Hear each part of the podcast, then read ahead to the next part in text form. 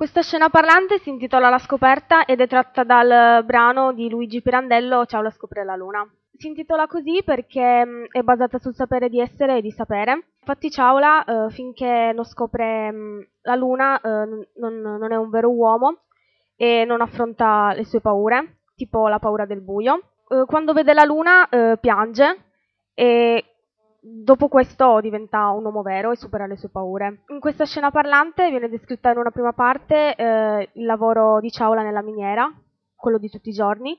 mentre in una seconda parte eh, la luna, eh, dove, c'è, mh, eh, dove, c'è, Ciaula che fa la sua scoperta. In questo testo eh, viene descritto un buio chiuso, che è quello della nostra, della nostra mente,